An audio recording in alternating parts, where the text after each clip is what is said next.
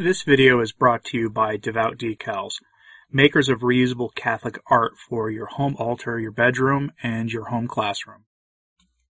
In light of Francis's war against the Apostolic Mass, I thought it might be prudent to dig into the archives and find something enlightening for you today. There's been a lot of talk in traditional Catholic circles about Paul VI's famous remarks about the smoke of Satan entering into the church. We've been told for years, but that through various interpretations of that warning of the popes, that this is has to do actually, apparently, with Paul VI's thoughts on many different things, and they range from early signs of the uh, Ted McCarrick problem, we'll call it, that was showing up in the church in the 1970s, to the takeover of the Second Vatican Council and its implementation by the worst of the modernists, to unbelievably claims that Paul VI was apparently uh, talking about Archbishop Lefebvre and the, at the time, new Society of St. Pius X. It turns out that none of that is actually true. The truth is much more simple and points actually at what Francis and Roche are doing now liturgically in the church. For content, our context rather, let's get Paul VI's words about the smoke of Satan. And because of how much of this, how many quotes I'm using here, I'm going to just go back to, you know, the Belloc image right here on screen. you know, going back a little bit in time here, it's stylistically. So we're not misinterpreting what he's saying here or misrepresenting what he's saying. I want to be accurate. So Paul VI was writing on the 29th of June, 1972, on the feast of Saints Peter and Paul. It was a momentous feast day in the conciliar church. If Father Malachi Martin's allegations in Windswept House are true about related events that had taken previously in you know prior years, prior to even the council, on the feast of Saints Peter and Paul, if we're to take them seriously. The full letter was that I'm referring here to was eventually published in 2018 in Italian in a book on Paul VI, but excerpts and other letters pointing to the anxiety Paul VI was apparently facing over his actions and his part in things are readily available in English because a letter like this eventually gets translated, at least in part, which is the case here. The statement about the smoke of Satan from one of his personal letters is as follows. You rarely hear the full statement, which I have here. We would say that through some mysterious crack, no, it's not mysterious. Through some crack, the smoke of Satan has entered the church of God. There is doubt, uncertainty, problems, unrest, dissatisfaction, confrontation. The church is no longer trusted. We trust the first pagan prophet we see who speaks to us in some newspaper, and we run behind him and ask him if he has the formula for true life. I repeat, doubt has entered our conscience, and it entered through the windows that should have been open to the light, science. It was thought that, after the council, sunny days would come for the history of the church. Nevertheless, what came were days of clouds, of storms, of darkness, of searching, of uncertainty. We try to dig abysses instead of covering them. End quote. That's an interesting thing to remember here. The smoke of Satan is, at least in part, doubt caused by the church's embrace of secular sciences, which began in full force during the council. Remember what part of the purpose of the Second Vatican Council was to open the church to the to the to the world to let some fresh air in. And that was at the beginning, at a time when the secular sciences were really taking off in the esteem of the public. That is something to remember here. And it may seem remarkable to many, especially since the statements later by John Paul II and others about evolution suddenly becoming acceptable to adhere to for Catholics, despite the church previously fighting vociferously against that theory of the scientists, because previously the hierarchy understood what would happen. And we've seen some of the, you know, folks like Christopher Hitchens talking about, you know, if you accept evolution, then you can't, then the concept of original sin becomes incoherent. That's, he said that to a Catholic priest on television once, and it was hard to argue with him. But in theory, anyway, this is what Paul VI is saying, at least in part. The smoke of Satan comment wasn't limited to that, as evidenced by other letters Paul VI had sent in that same time period. He was going through serious troubles watching the implementation of the Novus Ordo and the sudden appearance of clown masses, Elvis masses, John Denver masses, and worse. Because not only did he mention science in that excerpt, he mentioned the council in an expectation that Vatican II would bring a renewal into the life of the church, that would bring a new springtime. Paul VI saw that it hadn't had that effect at all. In a letter dated about a week before the letter that I just where he describes the smoke of Satan entering the church, Paul VI penned a poem called Terror and Ecstasy, which is about the consequences for himself about becoming pope. It's extremely short. Here it is in full. Quote, Perhaps the Lord called me to the service, not for me to adopt any attitude, or so that I would govern and save the church from its difficulties, but so that I would suffer something for the church, and so it be made clear that it is him and no one else who guides it and saves it. End quote. That sounds like he had buyer's remorse of some kind, but you don't have to take a couple of excerpts from 50 year old letters and my interpretation of them at face value. In 2008, now mostly forgotten interviews surfaced with Cardinal Noah, who was a friend of Paul VI, and he told the Catholic world what the smoke of Satan reference was about. He also dispelled notions that Paul VI was mostly unhappy, which I know conflicts with what I just told you. Now, many of you will know people who are deeply unhappy or suffer from the weight of some anxiety causing cross that they carry through life, but who put on a happy and serene front for others. I kind of suspect that's what happened here. That interview with Cardinal Noah was translated back in 2008 by Father Z and has been on his blog for 14 years now. I'll give you the interview verbatim. I'll break it up some just because reading the, you know, interviewer response stuff that gets really tedious, but I'll break it up for you here, but it will be verbatim.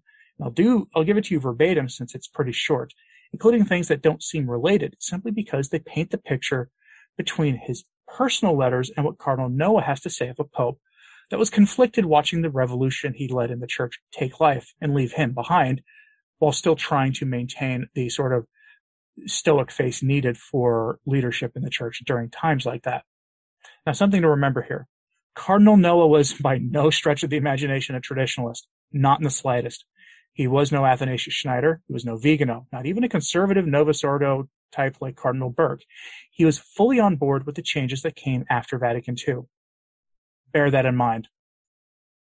From Father Z's from Father Z's translation, the translator asks who Paul VI was as a man, and how he remembers his time working with Paul VI. And the cardinal's response is here, quote, a real gentleman, a saint.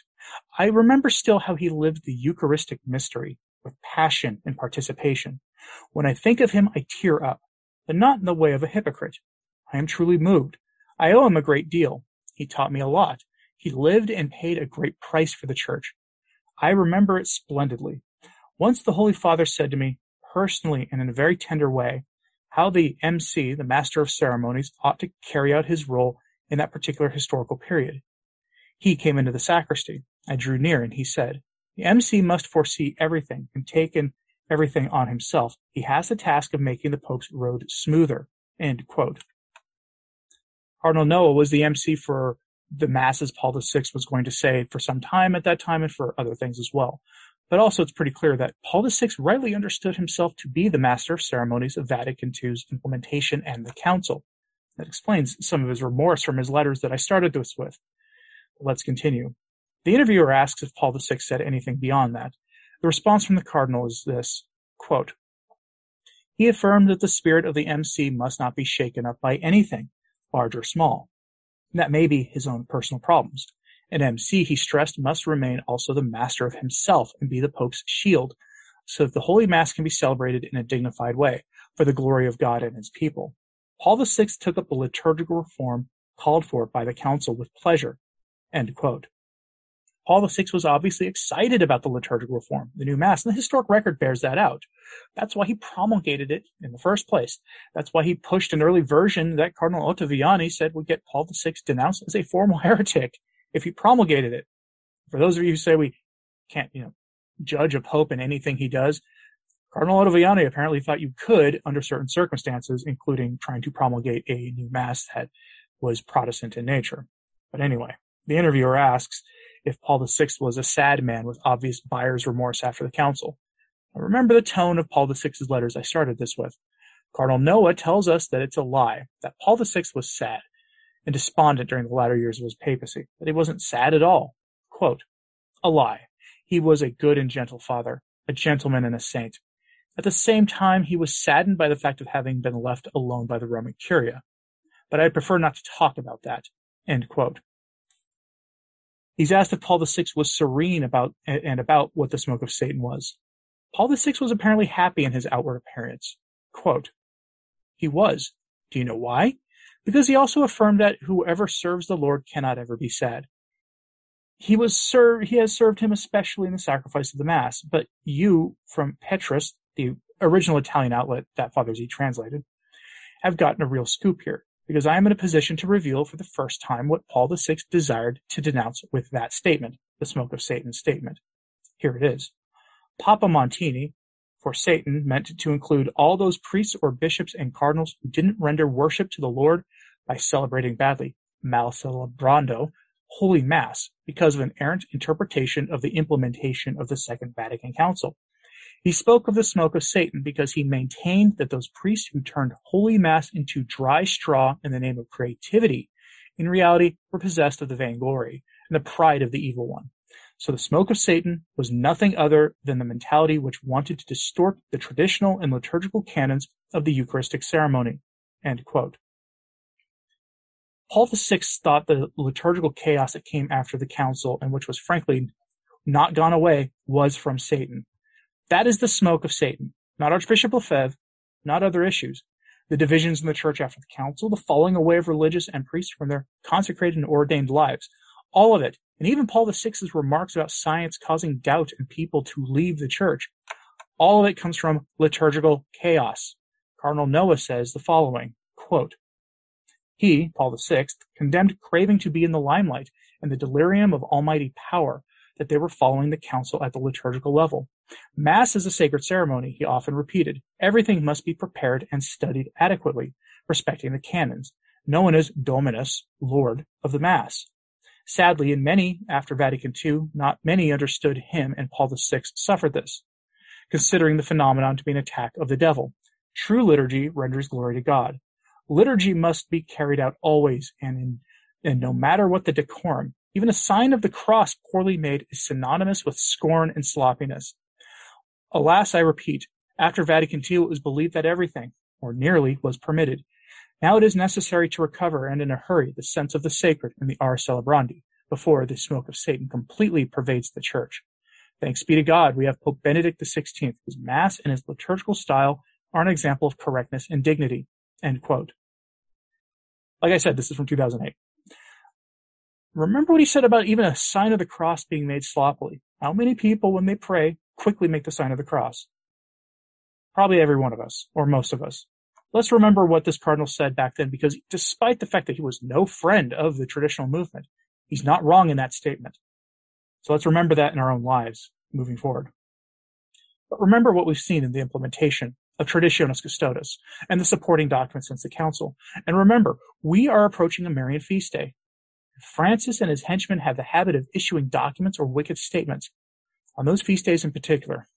So there's a chance that we'll get more liturgical suppression more liturgical chaos that is of the smoke of Satan on that day.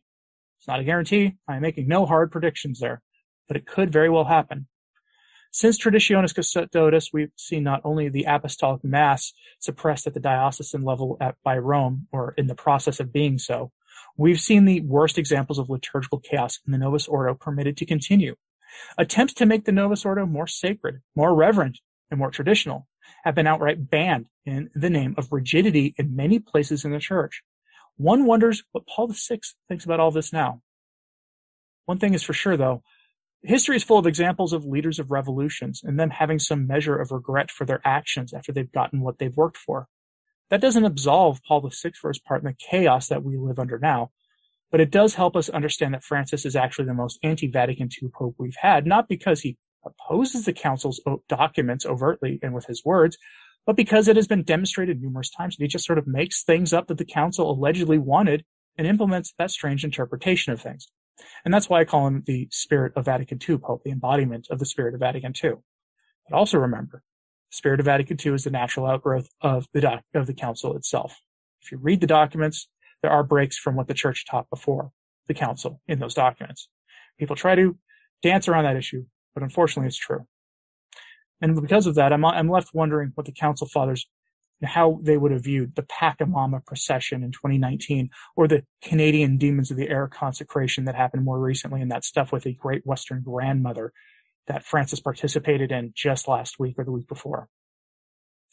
So what do you think about this? Was Cardinal Noah and Paul VI's letters, were they helpful in clarifying the meaning of the infamous smoke of Satan comment? Let me know in the comments, please, what you thought of this. Like and subscribe if you haven't. It really does help. Share this on social media if you can. That really does help as well. Thanks to the patrons of this channel for supporting the work of Return to Tradition. Because of them that I have the ability, the time to find these kind of articles for you that take a lot of research to dig and find and bring them to you. And as always, pray for the church. I'm Anthony Stine. Ave Maria.